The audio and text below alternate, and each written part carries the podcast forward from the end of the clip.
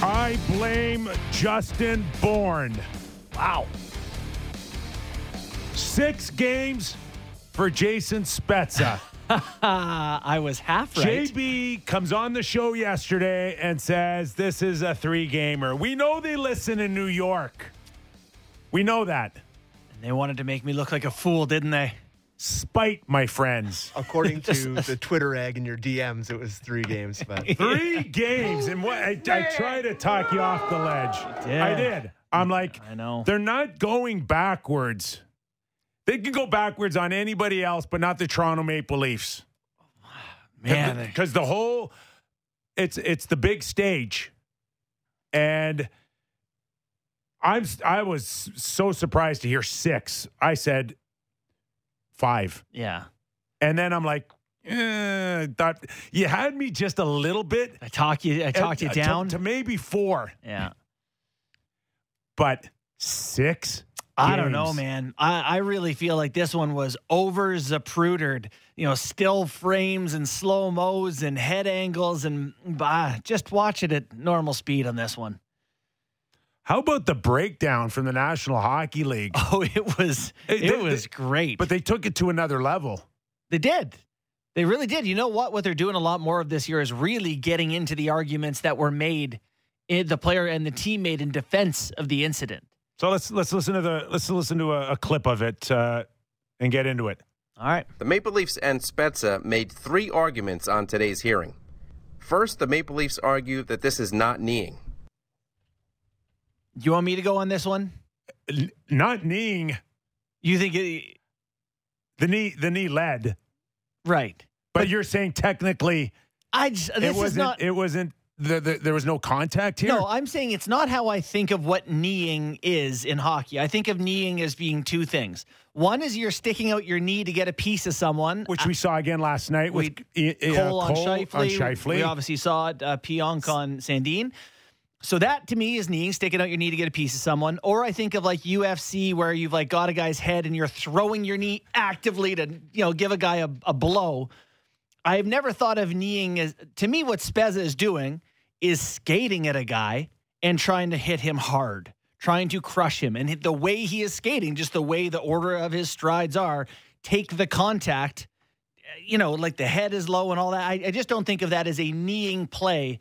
I don't know how you want to define it. Maybe the technical definition doesn't matter, but it doesn't feel like kneeing to me, though the knee does strike the head, head area.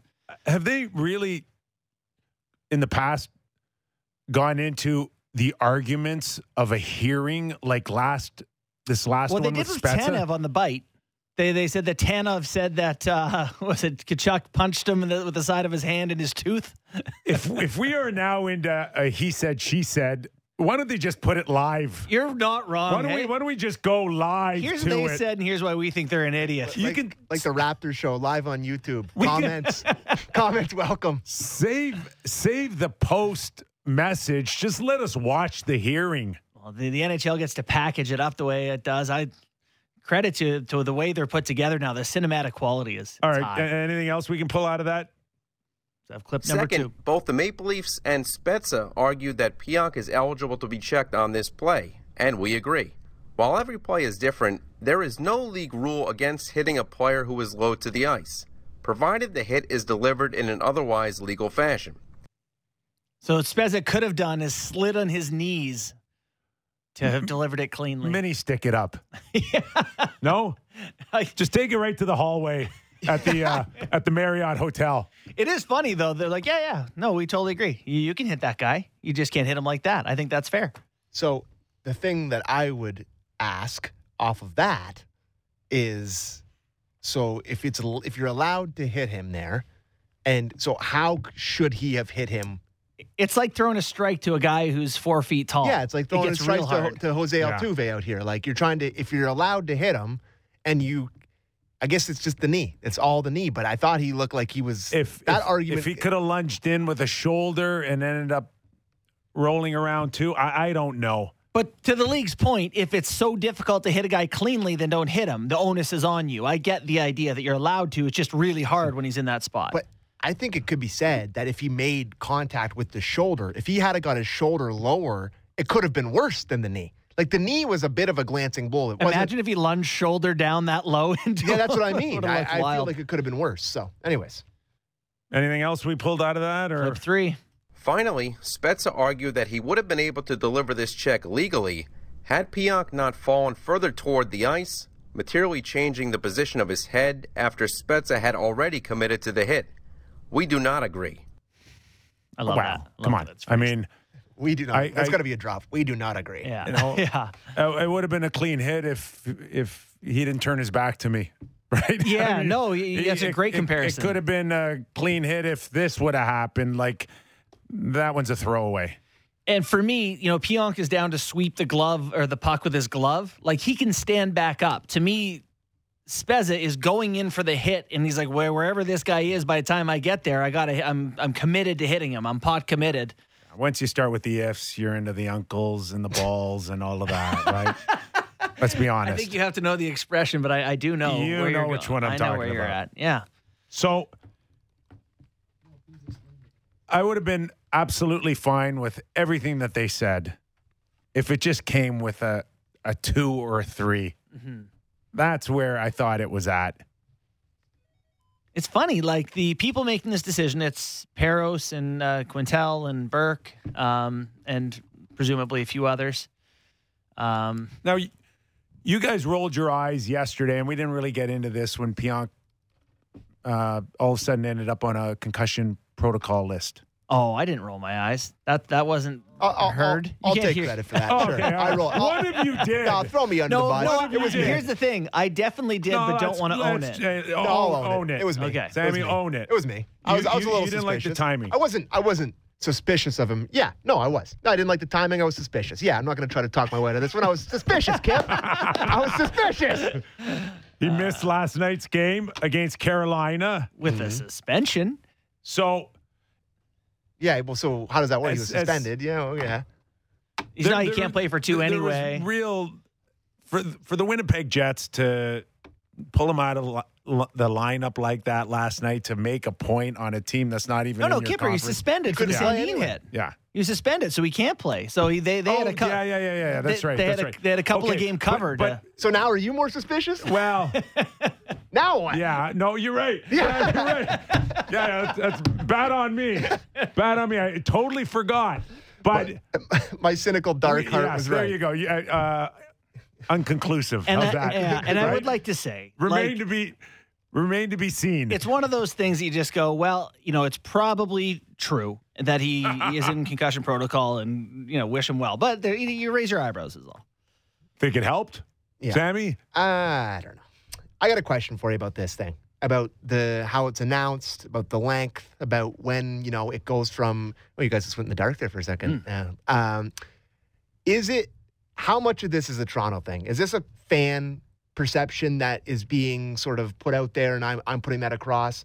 But how long do these suspensions take? They announce it during the second intermission of his team playing. That was by design. I know didn't that's you what think? I. That's Why? what I'm so no- so Like, it wasn't I'm a big uproar. I'm put- well, I'm putting on my conspiracy hat here. You know, we I think it's two games long because they want to. They don't want to look like they're going easy on the Leafs. That's how Leaf fans are perceiving this. It's two games longer than it should be because of that. we know regardless if they announce it before or during the game, it's a huge story here, but Mm-hmm. perhaps outside of the the greater Toronto area, everybody else is too Talking busy. about Trevor Zegras. is is too busy somewhere else to really focus on that. And I, I think it's I, I it's something I would think about if I was in that Yeah. Dep- Like, like uh, news coming out five o'clock on a. Friday. Mm-hmm. I will say, like, I'm not from Toronto, and I think y- you might have it backwards. Like, maybe they think this is an eight gamer and they don't want the backlash, so they give it six because it's Toronto. Like, I, I don't know that if it always goes the way you think it does here. Well, I mean, the world revolves around Toronto and So- Leafs. So We did uh, hear a couple of reports last night. I think Elliot put out that uh, there'll be an appeal. hmm I went on the morning show today and I said, a complete waste of time.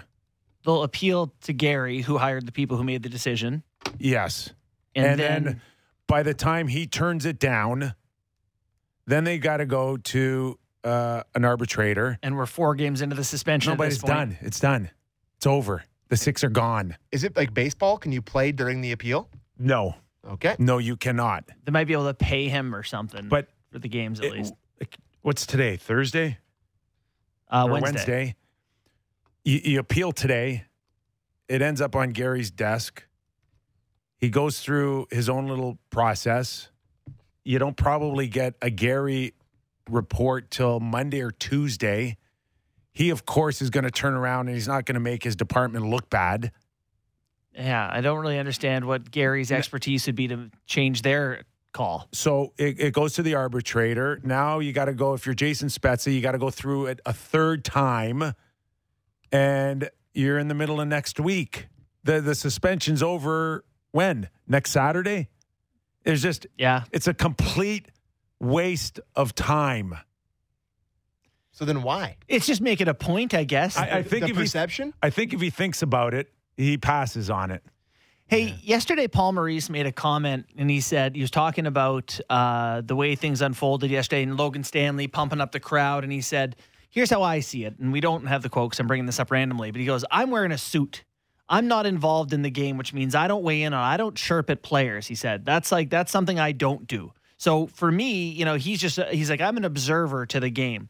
It was almost implied that that was not the case from the Toronto Maple Leafs and that you know I don't know is Keefe or some of the coaches yelling at Jets players was there I some think- other layers there I thought from the one clip that it showed after Simmons was kind of running around and it looked like Keefe kind of sent him out there to get whatever. I thought he was yelling at Keefe. He looked like he was looking over at the bench. he might have been he said he didn't yell at players Well, what's wrong with that? I mean, coaches have been yelling at each other for 100 years in the game. I don't think there's anything wrong with that. If the coaches are chirping at each other, it's an intense game. I don't think that matters. But I agree with them. I don't think the I don't think the players and coaches should really interact on opposite teams. you ever Yeah, any coaches just- do that Oh, yeah, for sure. Yeah. I'm like, uh, can you not yell at Bob Probert, please? Okay? you, you don't have to go up and line up Yeah. against him. That, that, that's me. Can you shut up, please? but it, it does happen. And sometimes you are speaking, but you're not speaking. You're almost like talking to yourself, uh, even though you might be looking somewhere else. yeah It happened. Uh, Sammy, you're right. It's gone on for a long time. Some are Yeah. better than at it than others, and some don't cross that line. But it, it certainly looked like uh, it was pretty heated on those benches. wasn't quite was it Patrick Roy and Bruce Boudreau back in the day Patty went and knocked the glass over I'll have to Google this Google it. All Sounds right. like a Googler. The Yeah. real Google and uh, That was in Warren show. Colorado. yeah didn't he go didn't he knock the glass That's over trying to get Yeah. to, to Bruce Yeah, Was that you're right. Bruce? You're was right. it Bruce? I remember in my him. head it's Yeah. Bruce it could be Wow. someone else Yeah. And uh, listen, it's less than two weeks. It's over. Spezza's what? Yeah. 30. you know what his 38, suspension 39. cost him? 20 grand. I think I saw his 20 grand. Some guys make that in the NHL in like, you know, a shift. You uh, you said he could pay it with his with a tap card, his debit card. His Hey, max on tap I'll is tell 20. you what, Spezza picked a hell of a year to not be making seven point five million bucks. Yeah. If you're going to take a suspension, do it and make it when you're making 750. And here's the other side of this for me. I, I'm, the Leafs have been playing pretty well. They looked pretty good uh, for stretches last night without Spezza. It's a nice little load management for Spezza. Six games. You don't have to go out west on this trip. it's not you the worst thing in the world. It's really not the worst thing in the world. Give him six Oh, games off. FLA, Spets. yeah. No, they- he's not, FLA? he's Oh, not leaving the country. Just go for a little. Uh, no way. They're not letting him leave the country. He's got to pay. They don't want to pay the 200 bucks for him to get a PCR on the way home. He's not leaving the country. maybe just go have a spa trip somewhere. Somewhere. the Scandinave up in Collingwood.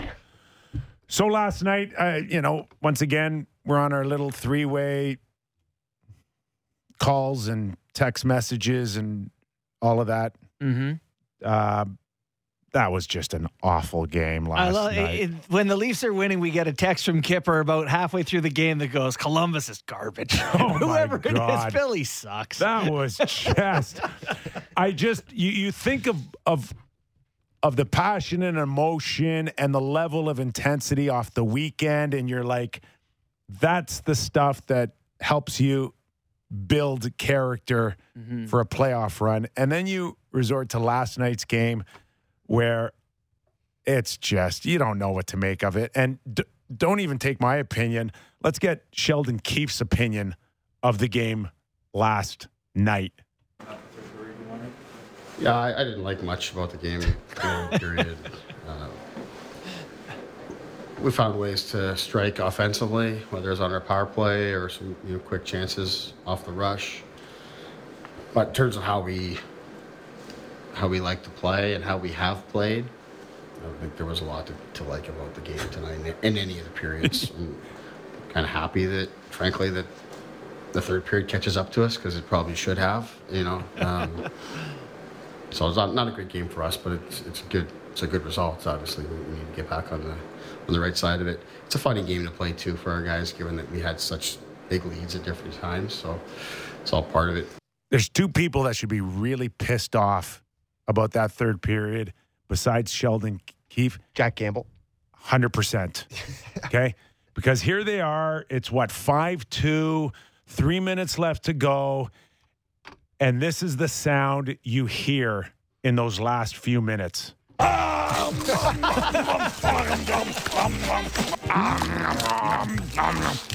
Cookie! Nylander. Cookie!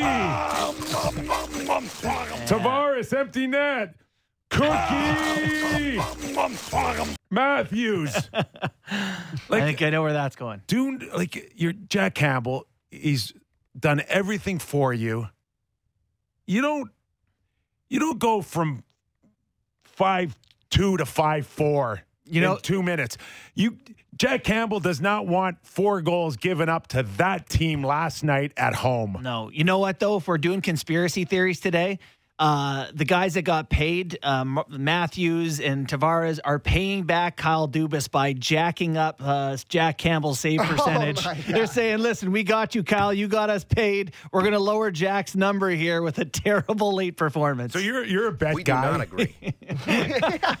You're you're a you're a bet guy. Few few people pissed off at uh, what, the if you had- puck line. You had one and a half last night, That's as gross a beat as you're going to get. 0.6 would've- seconds And there left. would have been a ton of people on that because it's a big like in that's NHL. the only way you would bet and- the Leafs yeah, at home NH against Columbus. NHL betting, you know, there's not a lot of value a lot of times, and if you're trying to bet a favorite, the only way to really get value is by doing the puck line, which is a, by two goals basically. And boy, But you're but- 0.7 seconds, uh, old Max. and that's Muzzin and, and Brodie, I think, that were up the ice, you know, uh, at the end of the game there. Liljegren had an awful pinch, like a cookie pinch, to let them Matthews get that. with, with cheating no on third man plays. high. No, and poor Alex Steeves is on his horse trying to get back to make him look good to the coach, and they tuck See- one home.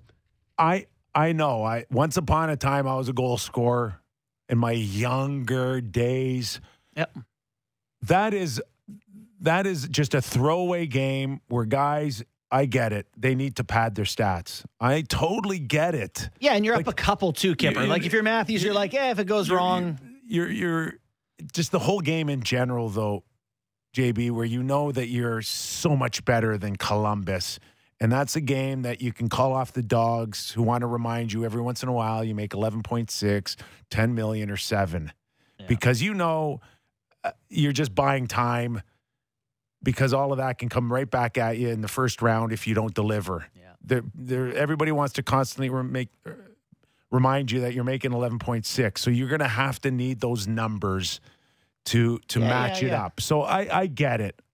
In in all seriousness, I get that those guys need to get those stats up. yes. I will say earlier this season when the Leafs were struggling, my critique of them was that they were always a team for the last few years that played down to they could play with the best teams, you know, they could put it together, but then they would play down to a team when they had the chance to, and they haven't been doing that. They've been on an incredible run. When they got up last night, knowing they were so much better, knowing that they could play a little bit more loose, man, did they just take a free pass on that? And that's why Keefe's unhappy and saying I didn't like a thing about it. The first period was as dominant as they've been. Right. They showed they're like, okay, we can do this Well, if we Col- need to. Columbus, you know, like we had been mentioning yesterday with their slot chances against and their cycle chances against and all these things that you were mentioning on the show. I was interested in watching it live and they bore out. They like you're watching this and it's like, wow, they're getting a million chances straight from the slot. Like look at all the goals they scored in the first period. Nick Ritchie, Nick Ritchie scored by the way. Whoa. Him between the hash marks, standing there by himself, caution throws it out, he shoots it in the net. Like th- all the advanced stats bore out last night, being like, wow, this team's terrible. Rich was great. there you go. Rich was great. and it was just, they stunk. Columbus stinks. Oh my gosh! And uh, nice goals. If if you're there to be entertained Ooh, and Bunting you see Bunting behind the by, behind the legs for the uh, the the tap in off, off the far post. 11 points in eight games for is- Bunting. There there's there's entertainment value there, but that is just shoddy defense Mm. that you will not see in the second, third, or fourth round of the playoffs. You know, I- has I- there ever been a person who's come on our show to talk about a team who liked the team less than Jody Shelley liked the Columbus Blue Jackets yesterday? I try to be kind a little bit to say they didn't suck that badly. And he was like, eh, and it was like they did last night. ah, they're not good. But it is it kind of falls into the narrative of we got a lot of weak teams in the league, boys. And that one was one of those last night where it doesn't doesn't serve a lot of purpose for the Toronto Maple Leafs other than Get taking your your two, two points. points And that's what Sheldon said too, and, right? and and and build up your individual numbers. But I'm telling you right now, you can talk to a lot of scouts that could put together a pretty good AHL All Star team that would I'll give Columbus a run. that give Columbus a run and maybe six or eight other teams in the league. for sure. Yeah. No, that's that's totally fair. Hosang on the All Star team. I don't know, possibly. Would you give your Leaf Nation attitude a rest for like? I don't care. You know I what just I- wanted to throw that in there. I don't care if he ever plays the league. I'm just just You know what I was thinking of was like a parent being happy that their 16 year old got a speeding ticket before they could get into an accident. That's what Sheldon Keefe saw with his team last night. He's like, I'm glad we gave up those goals at the end of the game. Glad the way we played caught up to us, so they can get caught and get exposed. That that way doesn't work before it actually actually hurts you. Uh, I think that's that's a fair comment from the head coach. And uh, Kipper, you mentioned the entertainment value last night. Pretty slow arriving crowd slash non arriving crowd last night. That's They- the f- they- first thing I noticed. They announced, I think, 18 7 something last night, but boy, that that was a high number for me for what I saw with my eyes. A lot of empty seats last night, boys. Tuesday night, I guess, against the Columbus, but you know, maybe some more with the variant scare. People are a little a little more hesitant to go out, but I was surprised. It didn't look like there was a ton of people there late arriving. Like it was 6:57 and it looked like half the lower bowl was not there. I know that's not unusual for Toronto, but Right. I was a little concerned about the amount of people there last night.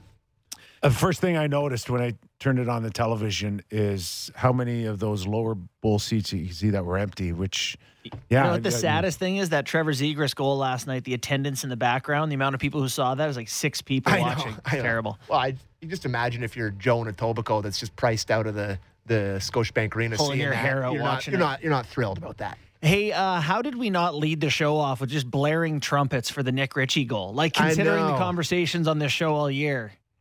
Uh, good for him. Yeah, right. No, I'm No, serious. no, for yeah. No, no, no joke. Honest, you know, you know what my thought was going into that game. That Steeves scores, Oh, yeah. and that one would just have been the worst feeling ever for Nick Ritchie. just, just It's Watching a guy get called up in his first game, get a bounce off his ass. Jim and- Carrey and Liar Liar with the water. The oh, come Well, on.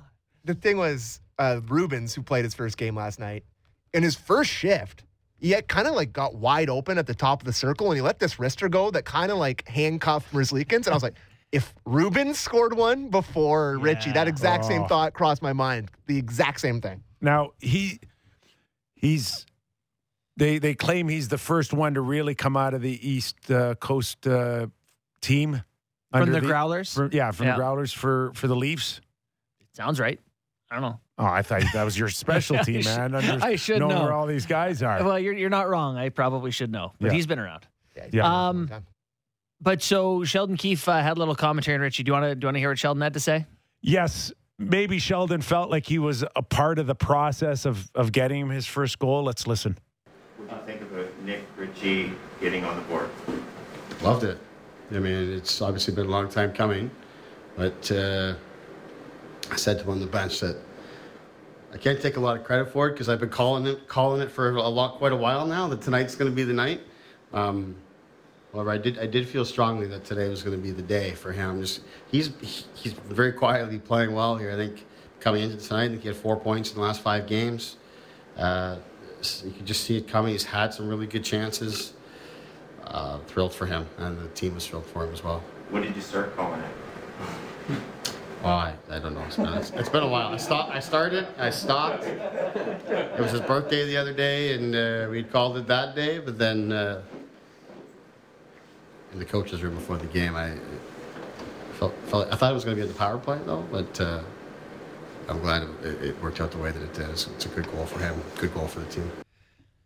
I just gotta say, if you're Sheldon Keefe, judging, having people judge his performance on points is probably not the best way to go. Like you said, he's got four points in the last five games. Like, yeah, Yeah. so does everybody on the list. It's just it's nice for him personally. it is. And we've seen guys go out of their way to try to get him the puck now too. So maybe that can kind of cool down again. I, I don't know what he ends up getting.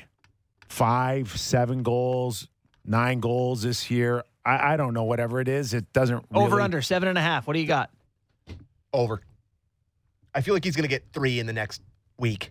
Now that, now that one's gone in, they're going to start going in a little Uh, bit for him. that, that could happen, but Yeah. I, I think it's it doesn't really matter to me. Seven, Yeah. nine. uh, Doesn't. It's not going to be fifteen or twenty, but Right. it it it won't matter. What will matter, and I've I've lined up against guys this size and this strong before, and whether that guy has nine goals or zero goals, he's still one of those guys where you line up against him and go, ah, you know, it could be a bit of a long night if I got to line up against this big heavy guy. Yeah, But he's got to it's do still, it at some point. It's still to the point where guys would rather him sleep a little bit yeah. and not wake him up. But regardless, it's still one of those. He's still one of those. I have a presence on the ice, whether or not he does bring it or not. There are guys on the ice that can know at any time uh, he can hit me and it could hurt. So that will remain for Sheldon. He's not going anywhere. I know we debated this a little earlier on in the year whether or not he'll truly be there or not. They have no choice. They don't have anybody that can replace that presence.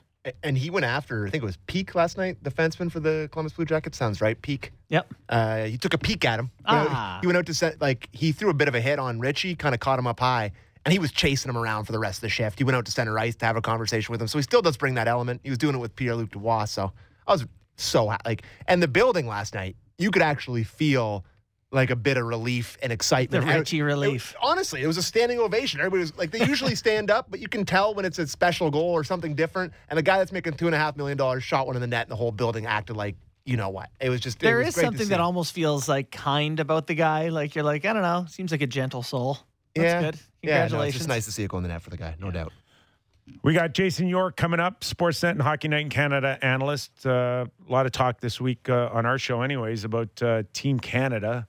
Uh, we'll get his thoughts on that, including the Spezza uh, suspension. Uh, Aaron Ward later on in the show as well. And we'll see if we can hunt down Jon Cooper, head coach of the Tampa Bay Lightning. They are in town. And no Marner, no Sandin, but this could be one of those games where it is meaningful, Mhm. that there is intensity, there is a message to one another that uh, it's going to be a, a dogfight in the Atlantic here. Yeah, the standings are tight. You know, the the Leafs keep picking up points, but Tampa's not going anywhere either. You know, you look at the Eastern or sorry, the, the Eastern Conference, they're they're within a point of each other, sorry, two points of each other. I mean, this is this is you know, I mentioned that they they tend to be able to rise up to the level of these good teams. So, you know, that's what we look forward to. We, I don't want to watch them play the Columbuses of the world anymore. In a 5-1 game where I feel like, you know, 5-4 game, sorry, where it feels like we gained no new information last game. Did you uh, manage to catch enough of the uh, Tampa Bay Montreal game last night where it looked like Yep. uh, Montreal was in control of the game? And, And then it worked out in Montreal's favor in the end. They have to be at that point, right? Where losing's better than winning. Yeah, I Like Shane. Wright's pretty good. Like you're not trying to make playoffs anymore, so I don't know. just you don't know how it, those little balls are going to Give Come out of the the best machine. shot of grabbing the balls, Skipper. Detroit Red Wings a Just little gotta bit. grab the balls. Have you seen how that's worked out for the Detroit Red Wings? yeah, no, you're right. But The last well, few well, I mean, it's worked out okay for Seider and Raymond there. Yeah. All right, uh, Sammy, we got Jason York. He's there. Yorkie, what's going on? Hey, Kipper. Just uh, just drove back uh, into Ottawa. Just got in, said hello to my dog. Just uh, unpacking my stuff. I was in Toronto. Did uh, four Calgary games, so I was watching the Calgary Flames on their last uh, four game road trip, and got to coach a hockey game tonight as well. So pretty busy little uh, afternoon for me. Yeah, uh, and and for you, Justin, as well. Also in the studio, you were doing some of those West Coast uh, games. Uh, where do you want to start? Let's let's just pick up uh, from earlier in the show. Jason Spezza, six games. Uh, Yorkie, uh, your thoughts first of all on uh, one more than you thought, or where were you on it? That's a tough. It's a tough one because Spezza. Correct me if I'm wrong, Kipper and Borny. Does he? I don't think he has any history with suspensions, does he? No, no, none. So I I was a little surprised. Um, the, the, replay, though, when you watch the knee make contact with the head, it was pretty brutal. But I got to think, knowing, and I know Jason Spezza pretty well, I, I think he wanted to do something, but I don't think he wanted to do that. He's not that kind of guy. Um, I thought it was a little heavy, to tell you the truth, just because of the the history, the person, the career. Um, I, I would have went later, uh, so I'm pretty surprised with it. So, York, you were doing the Flames game last night. What are your impressions on uh, their season so far? Where they're at? Uh, you know, a team that threatening for the uh, Western Conference lead at this point. Obviously, a big surprise uh, based on expectations going into the year. It's pretty crazy when you think about it, Barney. Like you, you look at that team on paper, and number one, you would have thought during the coming to the season, say oh, they're, they're way too slow. They're way too slow. Uh, they're too old. They don't really have a, a number one defenseman. There was questions marks with with Markstrom. He didn't have a great year last year. I know there's injuries, and all of a sudden, uh, they're winning, and they're winning on the road. Um, I don't know. And Daryl Sutter too. Like that was the other thing. Like could, could Daryl Sutter relate with today's players? Well, so far so good. They, they've uh, they've had one of the toughest schedules in the league, and they just keep winning. And it's uh, they're an interesting team to watch because everything's going right so far. Albeit they lost uh, last night, but like you look at Mangiapane's shooting percentage, it's off the charts. It's somewhere around 26, 27 percent. Johnny Gaudreau's in a contract year, and he's back to the Johnny Goodrow that was one of the top players in the league. The guy I really like on that team, though, fellas, and and um, is Elias Lindholm. He just does so many little things that when you really and I, and now that I've been watching Calgary more often than most other teams, you, you really get an appreciation for a player like that. He's really caught my eye, and I also like Rasmus Andersson on defense guys. He, uh, I think he might even be a dark horse to get on that team Sweden if, if we do have an Olympics. He's had a really impressive year, but can Calgary keep doing it? Uh, shooting percentages that high with certain players. Uh, as long as their goaltending keeps up, and I, and I don't see any reason why it won't, I think Calgary is is going to be a pretty good team. And Daryl Sutter's got them playing hard. So uh, yeah, I'm, I'm surprised, but when you watch them, they're they're a real nice team to watch. I, I just I've been pushing for the last few years that between Johnny Hockey and Sean Monahan, one of them had to had to go. Yeah. Uh, Monahan hasn't exactly you know lit it up uh, as a as a frontline centerman here, but you know as far as Johnny Hockey, is, is he now to the point where Calgary's sitting there going, "Oh my gosh, the." Finally, when he starts to really get it here, we run the risk of, of losing him now to unrestricted free agency. Is there the, the talk now that how do we keep him? Well, it's he's now putting himself in the ballpark of getting a, a pretty big, pretty big payday, isn't he, Kipper? and then Oh, they're gonna man. have, they're, they're, like really because they're gonna and and it's always tougher. We know this in, in Canadian markets, um, smaller markets. You, you got to overpay, right? So he's playing really good, and I'm watching. I, and I watched him pretty closely. He's he's coming back deeper in the D zone. He's making plays. He is he's playing really really well. He's he's putting he's he's going to force their issue to, to have to pay him a lot of money to stay there. And I think as the season goes on, um, I think it's going to become a little clearer if, if Calgary can keep this up. Because the end of the day, if if if you don't commit to him, who who do you bring in to replace that offense? And a guy like when you watch him play, Kipper, he's got the puck on his stick the whole game. Uh, he, he's been that good, and the chemistry he's had with Matthew Tkachuk has been really, really good. And then Lindholm, who I mentioned, they're a really good top line. And I, uh, doing Calgary in the past with Monahan and Gaudreau, it didn't work together. Monahan's on the third line now. His offense is way down, so maybe that's a guy they move to to, to free up some salary to give Gaudreau that contract because I, I, I don't know how they don't re-sign him. Uh, but but the season, as as I said, as the season plays out, if they keep winning, uh, I think they have to re-sign him. York, last night uh, chatting with you a little bit about potential Canada rosters. Um, you Yeah. know, one of the names that you had some interest in that I thought was was, was interesting indeed was was Tom Wilson. Um, yeah. t- tell tell us about where you see him as a potential Team Canada guy. He's one of those guys that I think a lot of people see as fringe or maybe on the outside, but but you like him quite a bit, right? Well, I can just tell you as a defenseman, and I and I was you and I were chatting about it last night in the green room that we it, we weren't sure if it was on Olympic or NHL size, but it's going to be on NHL size ice, right? Right, Barney? It is, yes. So here's the thing: as a defenseman, who do you rather want to play against? Because a guy like that's going to play on the fourth line. Would you rather go against a Tom Wilson or let's say a Mathew Barzal is playing eight minutes? A Tom Wilson or I'll even throw a Mitch Marner out there. Like to me, I, I, if that guy's on the ice, he's going to make me pay each and every time, and he can skate. He can get up and down the ice. He's putting up some points. I, I- don't know if he's going to be on. I, I would bring him as an extra, and if you need him, put him in the lineup.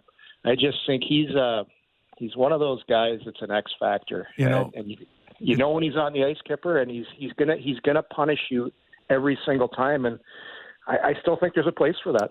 Well, it's it's funny you say that because it just brought me uh, a ton of memories of Eric Lindros coming into the National Hockey League and playing Right. for Team Canada and making that team and having that in one of the one of the best scorers in junior history and he turned himself into a Tom Wilson for them. And I if I'm not mistaken that was the same year I think he took Ulf Samuelsson out of a game for Team Sweden, uh, separated his shoulder, but man, oh man, that was just vintage Tom Wilson or that role that you were just describing on what became one of the best hockey players in the world. So like I just know as as because that's what he's going to be asked to do. He's not going to be asked to score points. He's going to go like just picture if you're playing Team Sweden, and Erik Karlsson's on the team, and Wilson's on the ice last change, and Karlsson has to go back and get a puck while Wilson's chasing him down. That's not going to be a lot of fun. Uh, so for for me, I, I would like to have a guy like that on my team if I'm the coach. And there's no fighting or anything like that, but he hits so hard, and as long as he can keep it between the rails, I, I, I think he could be pretty useful for Team Canada. And JB, we had Doug Wil- uh, Doug Armstrong, general manager of, of Team Canada, and the one thing that he he said, a great skating team. Wilson is one of those Okay. guys that you can look over the course of history, and you can't find too many guys bigger or stronger who's a better skater. Like these guys, and even Josh Anderson, who of course isn't quite there with Tom Wilson pedigree. Those guys can skate, man. Mm-hmm. Yeah, no, they they really can, and that that's the scary part is you can get so much speed going, and and and and just as it like it's you're going to have your offense. You don't need them for offense, but it's you you get into a tough game. You're playing an emotional game against the U.S. and you want to get a guy to go in there on their D and disrupt them and rattle rattle a few cages back there, uh, uh, especially on the NH, NHL size ice because he's going to get in there quick. And he's going to be a guy that the other team has to account for. Yeah, and that's he's an Armstrong style guy too, right? Doug Armstrong has talked about liking guys that like that size and NHL ice, so certainly that that is a factor. Um, looking at the the rest of the team here, uh, you know, we uh, Armstrong. One thing he said yesterday was that Carey Price um, could potentially be, you know, on the team if he can get back by Christmas, just play a handful of games and kind of show that he's able to do it. How are you? Where are you on the rest of what could be the goaltending for Team Canada as uh, the, the team starts to sh- take shape over the next month here? Yeah, I, w- I was just taking a peek at it the the other night, and I, I I'm with with Armstrong on that and Team Canada. Like I think if Price is is ready and he gets some games under his belt, he's my guy. He, he's the guy I would go with. He's I I still think he's the the best Canadian goaltender in the world. It's it's just how do you fill the other pieces and. I, I think it's Carey Price and whoever else. If, if he is able to go, uh, you go with him, and uh, and then you bring in whoever whoever need be for the backup. Um, but I, I just think the separation is that big between Carey Price and the rest of the league. As long as he gets back and and gets enough time to get his to get his game back in order, because that's going to take probably at least uh, three months to a week to to get back into game shape. You don't have any other choice. What do you go? I don't like right. Like when you really think of it, Kipper, off the top of your head, who who's a guy that that's close? Like we thought Hart was going to be the guy. What happened? What down. happened to him? again, um, you know, in the last what two or three weeks, he got off to a good start. Yeah, but there just seems something there that can't get him to string it for a season. Yeah, no, and it's that's the thing with playing the league. It's it's consistency over time. You've been good now. Now show me that you can be consistent over time. And uh, Binnington's a guy that that I think would be in the mix for sure, guys. He's he's won. He's he's played under pressure uh, he'd be a guy on my short list. But but for Hart, yeah, no, it's it's been uh, it's been a little bit of a roller coaster for him for sure. So Yorkie, you're you're home in Ottawa. Where are the Sens at? A couple of decent wins of late. What yeah. uh, what do you how do you diagnose their season to date? Oh boy. Uh, well, how do you put a finger on it? It's it's been mm-hmm. there's been a lot of angst here in Ottawa. There's been a lot of people, a lot of finger pointing, a lot of people blaming Pierre Dorion, DJ Smith. Uh, when this season started, guys, I, I thought they were going to struggle. I thought DJ would would be able to. He's a good motivator. He's a player's coach to get a few more wins out of this group. So I, I'm surprised they're this bad, but I'm not surprised they're going to be out of the playoff uh, picture. They're just they're too young. Like people are saying, well, if they had Shane, Shane Pinto, who's I think he had 12 games of regular season NHL experience, that's not really an excuse. I, I don't like when people throw that out there. They just they're not deep enough. Like you look at their number one center, it's Josh Norris. He's a great player, but he's young. Like you're not going to win with Josh Norris going against the Sidney Crosbys and the Nate MacKinnons and, and the top guys. I think he'll he's going to be a great player, but that's a lot to ask. And you know, look at Brady Tkachuk, like he's still not where he's going to be, and uh, Drake Batherson is going to be a good player, but the core of this team, guys, it's still young. Like there's a good future here but they still have to they, they still have to bring some pieces in. It's to me it's a it, this is a two year three year project. You look at that back end, Thomas Chabot, really nice player.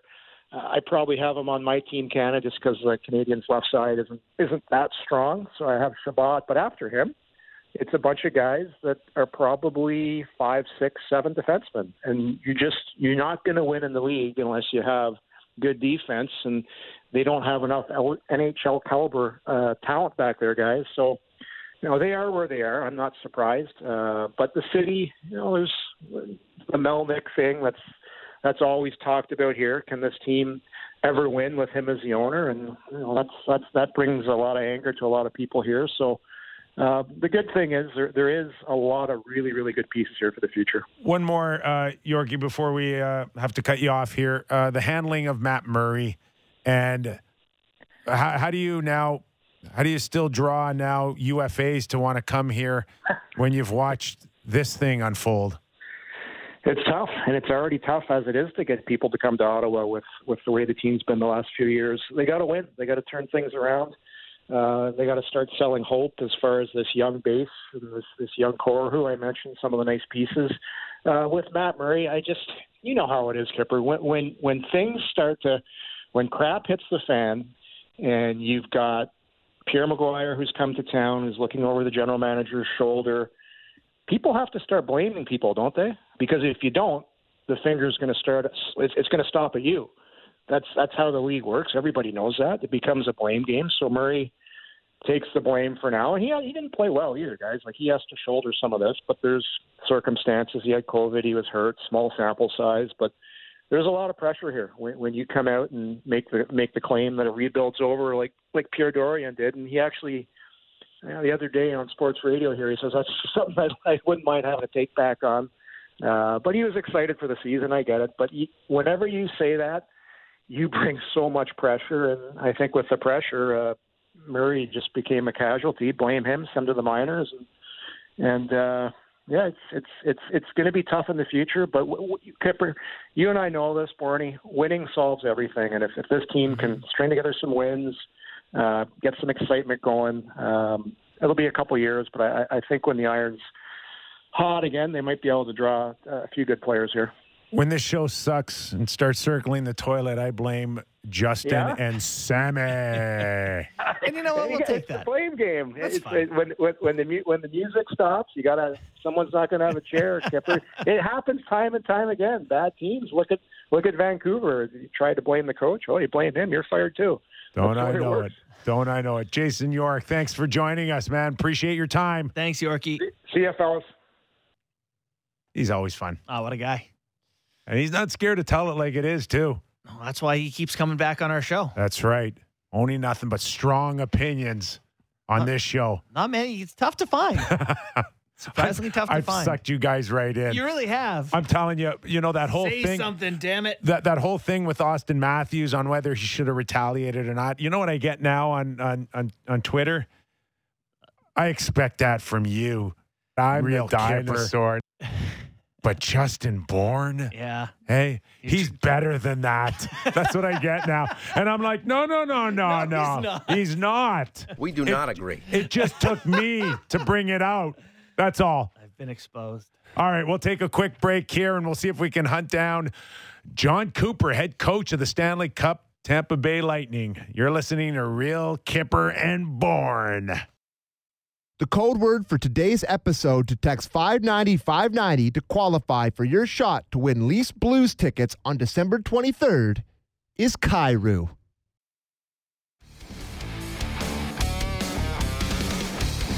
What a week we're having here, JB, on the Real Kipper and Born show. Earlier this week, Doug Armstrong, general manager, Team Canada. And in the same week, we hunt down the head coach You're the best producer in the biz. no, not really. No, I, we, he's not going to get want to get into a lot of Olympic talk. You know, it's like rosters or anything like that. Nope. It's like picking your favorite children. He doesn't want to do that. Fair. He wants to focus on Tampa. So we get that. So maybe we'll just ask him if he's really excited about the Olympics. Am, I- am I allowed on that one, Jon Cooper? Hey, it's uh, sweeps week. Is that what they call it? I, I hope so. I hope so. How are you? Off day today? Did you give the boys a, an off day? Uh, some of them. It was uh, we a little skate with some of the guys, but no, we've been on uh, we- weird time for us because we. I mean, there's give and take in this league, and you have to grind through some time. So this is grind time for us. We were, I think, when we landed in Montreal, it was our sixth different city in nine nights. You know, and we still have three road games, and we. So it's basically I don't know seven or eight road games, and and one of them is Tampa, which you know we just flew in, played a game, and left. So uh, every team goes through it. This is, believe me, I'm not complaining. We had all these home games before that, so it's uh, it's just the way the league goes, and you have to fight through it. But somehow the guys are grinding away and getting points. So we hopefully we can uh, get a few more here in Toronto and Ottawa. I know it's hard for you to uh, talk about the Olympics when you've got uh, you know your Tampa Bay Lightning there, and I don't know maybe if you do talk about it, it makes you feel like you're cheating on your wife or something. uh, but uh, are, does it feel like it's getting closer for you? Are do you truly feel excited about this? Uh, well, excited for sure. I mean, it's the Olympics, so how can you not be? Um, I, the, the one thing is, there's, you know, I don't think it's going to be like Vancouver excitement where it's hosted in Canada and there's not a pandemic swirling around. So there's, you know, times have changed in that regard. But having the, you take a step back and sit here and say, you get to be a part of coaching some of the greatest hockey players in the world in the tournament where it's legitimately best on best uh, for with countries. And you're growing up in this country, watching.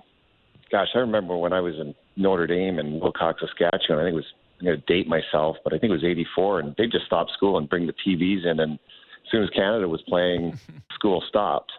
You know, it's just what it means in this country now to be able to sit here and say, you know, you're going to be behind the bench with some of the greatest minds, and you know, Trotzy, DeBoer, Cassidy, and Army, and all the guys involved. It's uh, pretty cool just to sit back and digest that. So yes, excited, no question, but the other part is you're kind of you're grinding away with your own team, so you're focused on that and trying to you know you're doing a little bit of double duty. But since you know as this gets closer now and we start you know the meetings are picking up, um, we're getting a little bit more involved in that. But yes, for sure, uh, excited about it.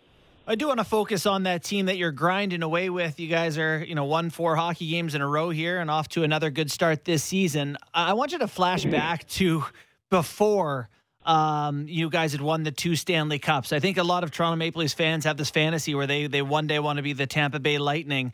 How much did the uh, the change from a team that felt like you couldn't quite get over the hump to a team that did get over the hump? How much of that was tangible, different hockey or personnel or strategy, just versus just getting another crack at it with a pretty good core of guys?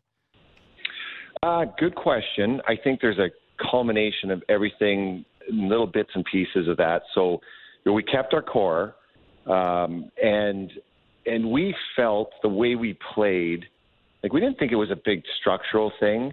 And I, I don't, I believe that in a lot of systems. Every there's guys that have different systems, but if everybody's on the same page, I think it's how you play it. And so what we did, you know, our mentality was the issue. And we would take, for instance, the game one against Columbus in 2019, and we had a three nothing lead. Well, mm-hmm. We'd won 62 games that year. A lot of things came easy to us. We won a bunch of games we probably shouldn't have, but we were just, you know, talented and and pulled the games out. And you get a three nothing lead. You know, our mentality was well, we're going to win this game nine nothing, and it wasn't, you know, we're going to win this game three nothing. That's it. Shut the game down. And I think that came back to bite us in the playoffs because everything changes then. And we'd had some good runs with some previous teams playing the defensive style. We just thought we could get through it. And I think the probably we were a little naive in that, a little probably um, I don't know. I will use cocky as the word, but I think that in our head and we needed that. We needed to get punched in the face, and we did, and it was embarrassing. You know, I, I I've said that forever, and then we had to wait 400 and some days yeah. uh, later to get another crack at it. And as fate would have it, uh, we had no, we were never going to play Columbus in the playoffs, but the pandemic hits and everything gets spun around, and 24 teams are in, and all of a sudden Columbus beats Toronto. It's like holy cow, we're playing Columbus, and and so there was just so many things fell into place for us, and I think as much as we probably didn't want to play Columbus, we wanted to because we wanted to get through. Like we needed to break through that embarrassing barrier that was surrounding us. And I'll tell you though, you know that first game goes five overtimes. It's a six and a half hour long game, and you know Brayden Point scoring that goal. I, I can't sit here and say we wouldn't have won the series if he didn't, but boy, it would have been tough on our psyche. And I think once we broke through that game one just you know our our stars and everybody was on they were everybody was on the same page and and then again to you know go back we did bring in some players like there were some pieces mm-hmm. that were that were brought in and uh you know the Coleman and Goodrow and you know really formed solidified a line for us that we needed and and and then we just took off from there but there's little instances especially when you win you're like holy cow I can't believe that happened or I can't believe this happened and it all fell into place. But it was years in the making, and it was a years of heartache that we went through before we got over the hump. Coop, we see you at uh, 16, 5, and 4, and uh, certainly the depth is showing that you, you speak of, but it cannot be fun coaching a team without Point and Kucherov. Well, it's different.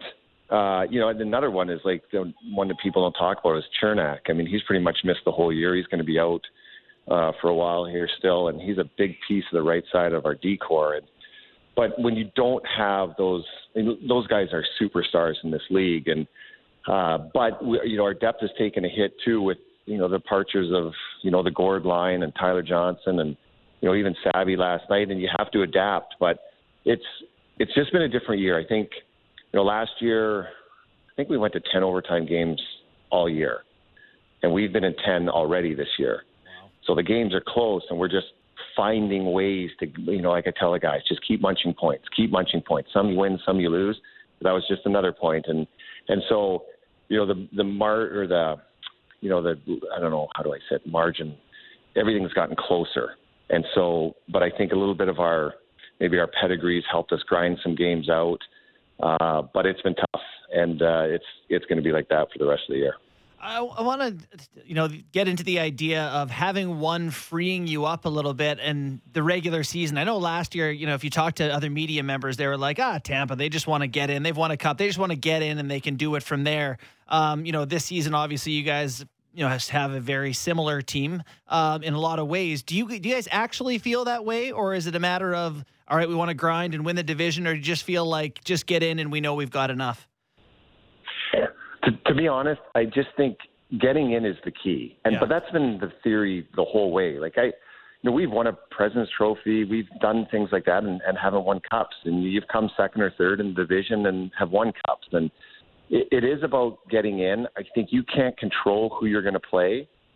Uh, sometimes matchups come into play as well. Like you play a team that you just match up against, or a team gets knocked out, and you're like, "Ooh, we, that might have been a tough matchup for us," but now we're playing this team like that. All that stuff comes into play, but you never get to have those discussions unless you make the playoffs. Yeah. And and that's where you you have to get in, and then you go from there. Now, do we have a little experience in that regard now? Uh, I think probably that works in our favor, but um, you know you can't sit there and just say, "Oh, experience is going to get you through." You still have to do the work. You still have to do the preparation, and and all that comes into play. But we have been there before, but I would never sit here and say, "Oh, just because you know we we've been there before, we're going to do it again." It, we're an entirely different team. Like the two teams that won cups were extremely similar. You know, this this team is is uh, we've got so much new personnel, but in saying that, you know, you've got a Corey Perry that's been to the, past two cups and has, has proven he can do it, and you know, Bellemare's Bellemare's a KG vet, and we just got some of these these guys that have been there, but uh, you have to get in. I guess the long answer to your question. It, all the other stuff is it's it's good to put on the uh, mantle and say you want this, but it's all about getting in. We're speaking with head coach of the Stanley Cup champion Tampa Bay Lightning, Jon Cooper. Uh, Coop, I'm not saying that Vas- Vasilevskiy could play 80 games, but he, he he could play all 80 games. like like it, he. It seems to me that this guy is a true workhorse for you, and not that you want to go down that path of testing how many games you could actually play this guy, but if you had to, I, I think he could play every game. He probably could, and it's. uh uh, but it is about like his body, the way he keeps himself in shape, and his preparation that way. There's no doubt he could. The part that goes that people don't realize it's the mental grind, and I think that was the part that we really worked with Vasilevskiy over the years was, you know, pulling back his skates skates between games, or maybe not pregame skating these days, and and you know what to do in games when, yeah you know, you ask Vassy, oh, I love 40 shots a night, but there's games where you get 15 and you may go 12, 13, 14 minutes without seeing a shot. And those are the things that goalies have to get through of like, how do you stay in the game? And our goalie coach and, and guys have worked, you know, is, is well, Vassy more importantly has been the guy that's done it all as well. But, you know, just the preparation. And now, as you said, like, I, could Vassy play a ton more games for sure? But big part of it is keeping him fresh and keeping his mind fresh. And to do that, you just you can't play him in all the games. And and so uh, you know we have a plan, and so far so good. One last question for me. I just you mentioned you guys had been to ten overtime games. I want to know how much coaching is involved in three on three overtime when you have talented guys. Do you have much of a strategy or much of a guideline, or you just throw the best guys over? Uh, it's probably a little bit of both. Um, you know, face offs, especially the initial face off you, you want to put yourself in a position to try and win that. Um, who the other, you know, are you the home team or the road team? Who they're going to throw out? Who do you want to throw out against them? Um, so, like those strategic parts, um, changes. That's another one. Um, yeah, do we try and pull pucks out if there's nothing going on? There's there's no doubt, but those are little things that you just got to keep on the guys. Um, you know, especially the big one is the changes, but other than that, in the end, um, it's you let the talent take over, and those are the guys out there, and and you just kind of give them the guidelines, and then they work within that. But you know, like our last overtime game, it was kind of nothing was going on, and then all of a sudden, you know, we give up a you know kind of semi break. We have a bit of a rush. We turn it over. We give up a semi breakaway to Pastrnak. um, and then that starts overtime. All of a sudden, it's like bang, we got a two-on-one. Stamkos scores, and that's what's exciting about it. But you just got to hope you're not in those, you know, some of those positions where you're giving up the first big chance to start with. Coop, one more for me, uh, and we're going to let you go. Just this uh, marquee matchup tomorrow night, Tampa Bay uh, versus the Leafs at Scotiabank Arena, and just how it's shaping up in the Atlantic. It really is Florida, you guys, and the Maple Leafs, and uh, the importance and the focus to maybe uh, finish number one. Uh, like I said, I, I don't know if that's that's the plan. I think you measure yourself against good teams. You know, we ended up beating Boston the other night in overtime, but I thought Boston probably deserved a better fate in that game. Um, and and so they're a hell of a team. They just haven't played near the games that the rest of us have. I think they've only played 21 or something. So they'll be probably climbing up the standings as well. Uh, we had a good one here with Toronto last game. You know, they scored late and then and then took us out in uh, in overtime. So uh, but you just like these are games. You, you measure yourself, but in the end, playing Toronto versus playing Montreal versus playing Ottawa, it doesn't really matter. You just got to go in and get points in the games, and and uh, and then see where everybody's standing in the end. And if, if in mid April and May you're playing Toronto, then you know it's a it's a different story. But yeah, do we want to win this game? No doubt, but you know part of it is let's let's go into this game and prep like we do for other teams and try our best and see if we can get some points out of it. Hey, Jon, we really appreciate your time on an off day. Uh, wish you all the best the rest of the way. Gone already? He's gone. He, he heard you hear the close start, and that was enough for him. Wow. He's gone. Busy man. You know what? I'll take that. Oh no, I'll take that too. Yeah, yeah, I'll we- take we- i I'll take the quick hang up. That's it didn't happen mid interview. So something in there that was very interesting to me as a Toronto Maple Leaf fan was him acknowledging the fact of getting over the hump against another team, you know, and how they were embarrassed about the Columbus thing, and then going into the bubble and getting to play them again after they beat the Leafs. So That Tor- was that's interesting. to me. Toronto, Montreal. Yeah, I don't think Montreal is going to be around this year. you want Boston then? I think that No, matters. It just it validates my thoughts only- that that matters to teams. But I'm only speaking sure. of the embarrassment, right? yes, They've got it. They've got their fuel. The Leafs have got their fuel Mm. on the Been embarrassment. embarrassed. They're they have ample embarrassment. the tanks are loaded full of embarrassment. yeah, lots lots to draw If, back if on. that's the fuel you need, they are set to go. That Tampa Bay team boys will be scary again. And so? I just don't know if Kucherov gets the true credit he deserves. Maybe it's a Tampa Bay thing. Um, you know, if he was in a bigger market. But does Tampa beat Florida without Kucherov last season in the first round? No, he scored two power play goals in the first game. Yeah. That- I think he scored on his first shot, if I remember correctly. He's really good. no. He's really, No. really good. Really, really, really good. I Yes. was uh, Three reelies. Really? I was working on some stat stuff for an article tomorrow and doing like chances per game and like what guys generate around the league. And it's like, you know, sh- slot passes per game, McDavid, Kucherov, one, two. Uh, so, you know, go through the list. Kucherov and the per game stuff because he hasn't played much, but he's he's up there. You know, like everything he does from last year too. He's just he's one of those elite guys, top name. Mhm. Won a Hart Trophy. Yep, very good. Very good. It's a good Okay. trophy to win. Quick break, and then we're going to hunt down Aaron Ward, former NHLer, currently working on the NHL player and puck track technology. You're listening to Real Kyper and Bourne.